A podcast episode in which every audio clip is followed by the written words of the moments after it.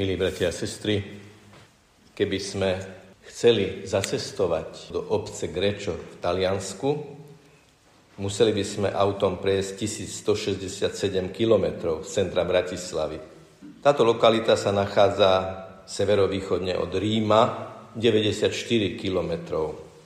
Za 1,5 hodiny z väčšného mesta sa tam možno relatívne ľahko dostať. V roku 2016 bolo Greccio zaradené do zoznamu najkrásnejších obcí Talianska. My budeme celý tento rok uvažovať o tom, čo sa tam stalo na Vianoce roku 1223. Na Vianoce tohto roku ubehne presne 800 rokov.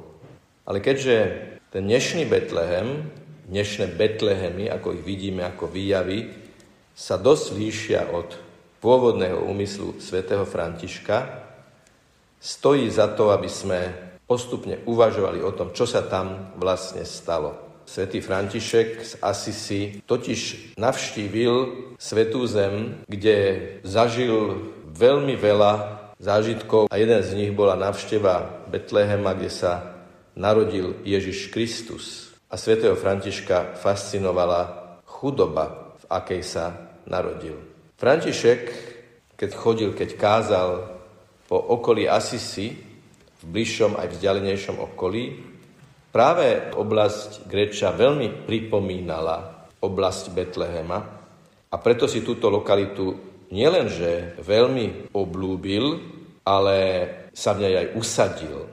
V roku 1209 postihlo túto oblasť veľké súženie a pohroma, pretože napadli ju divé vlky, ktoré zožali nielen domáce zvieratá, ale aj niekoľko ľudí.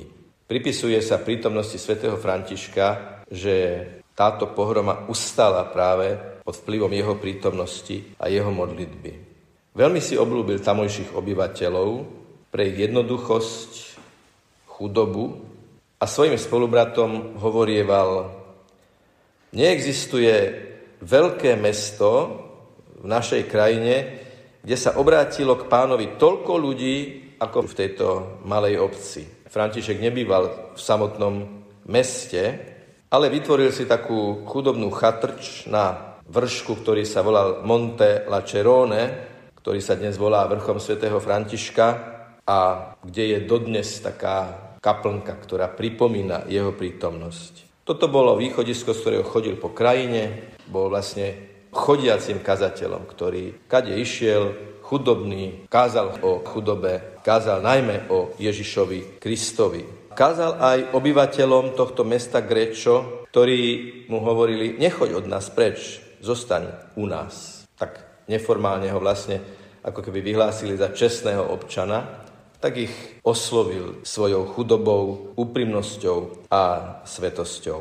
Medzi tými, ktorí svätého Františka počas jeho kázni, príhovorov počúvali, bol aj zámožný obyvateľ tohto regiónu Giovanni Velita, ktorý sa stal Františkovým blízkym priateľom a bol mu k dispozícii vo všetkom, čo potreboval a pozval ho v určitom momente, aby prišiel bývať bližšie do mesta, čo sa potom aj uskutočnilo.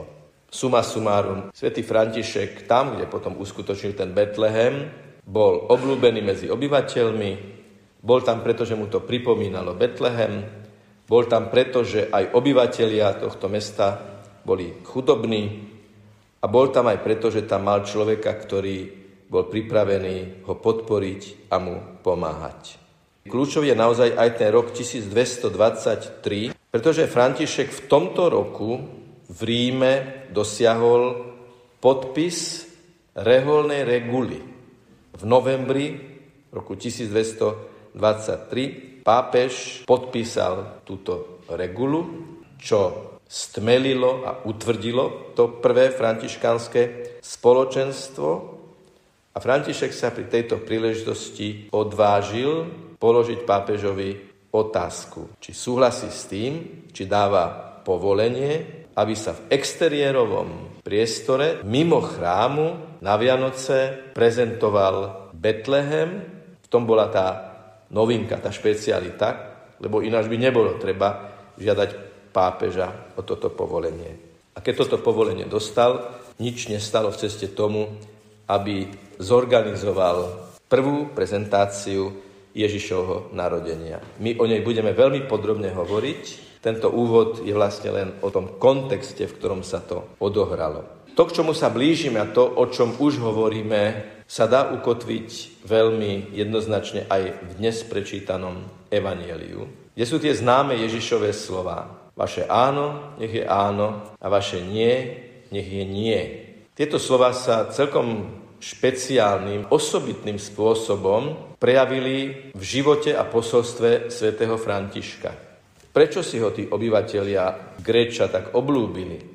Pretože videli pred sebou muža, ktorého áno v slovách je aj áno v konaní, ktorého áno Bohu je kompaktné, celistvé, konzistentné, úprimné, jednoznačné, autentické.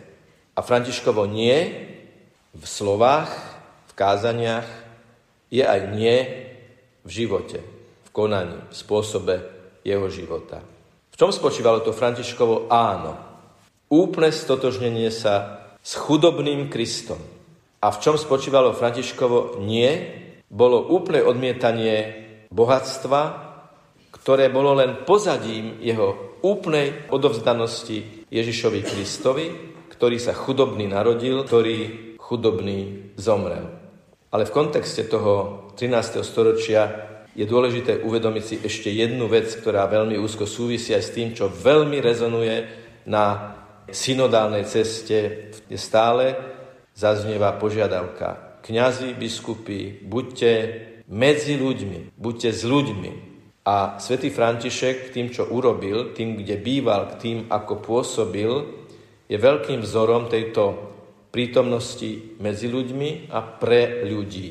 Aj ten exteriérový výjav Ježišovho narodenia bol návratom k tomu autentickému Betlehemu, ktorý on videl vo Svätej Zemi, kde sa Ježiš nenarodil zabarikádovaný niekde v nejakom nedostupnom priestore za nejakými vrátnicami a sekretariátmi, ale bol priamo prístupný. To, že ho nevpustili do hostinca, za to má niekto konkrétnu zodpovednosť, ale výsledkom je tá úplná chudoba, ktorá je súčasne chudobou niekoho, kto je úplne vydaný tým, ktorí prichádzajú. Prišli pastieri, a prišli aj traja mudrci od východu. Bol úplne otvorený všetkým. Svätý František, štýl jeho života, vrátane posolstva prvého Betlehema, je o úplnej otvorenosti a prístupnosti zo strany ľudí. Čo neznamená, samozrejme, že by ten, kto je prístupný, zároveň mal vždy so všetkým súhlasiť. Prístupnosť je otázka komunikácie, ale vnútorné posolstvo je vždy to áno Bohu a nie hriechu. A napokon je tu ešte jedna aktualita. Niektorí františkánsky špecialisti na život svätého Františka hovoria, že veď zorganizovanie tohto Betlehema sa odohralo na pozadí križiackej výpravy, ktorá práve prebiehala alebo dobiehala vo Svätej Zemi. A súčasťou križiackých výprav bola aj snaha získať tzv. Sväté miesta, získať lokalitu, kde sa aj Ježiš narodil, aj kde bol ukrižovaný, aj kde bol jeho hrob. Ale bola okolo toho vojna. A svätý František ako keby zorganizovaním toho Betlehema v Grecciu povedal: Betlehem je tu, Betlehem je teraz, Betlehem je medzi nami. Ježišovo narodenie nie je viazané na lokalitu, ale na ľudské srdce a na ľudské vzťahy. A o tomto budeme hovoriť celý tento rok. Ako tá prvá scéna, to prvé inscenovanie Ježišovho narodenia v jaskyni vonkajšieho priestoru je pozvaním byť otvorený, šíriť pokoj a byť prístupný pre všetkých, ako bol chudobný Ježiš v jasliach.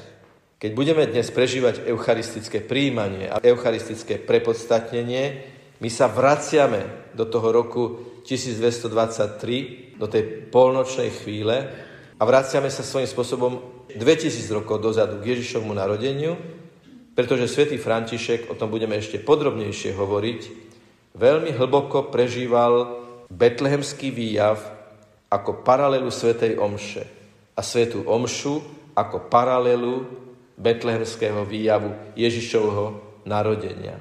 Teda oltár sú tie skutočné jasle, keď kňaz, Kristov služobník, ku ktorým mal svätý František hlbokú a úprimnú úctu, on sám bol diakonom, teda mal prvý stupeň kňazstva, preto aj kázal pri tej polnočnej svätej omši v roku 1223 v Greccio, prežíval omšu ako sprítomnenie Ježišovho narodenia v Betleheme. A tu už cítime tú aktualizáciu, že my tu dnes zažijeme na oltári to Božie áno. Áno Bohu, áno človeku. A my povieme áno Bohu vtedy, keď pri svätom prijímaní povieme amen. Kňaz povie telo Kristovo. Áno, to je Ježiš.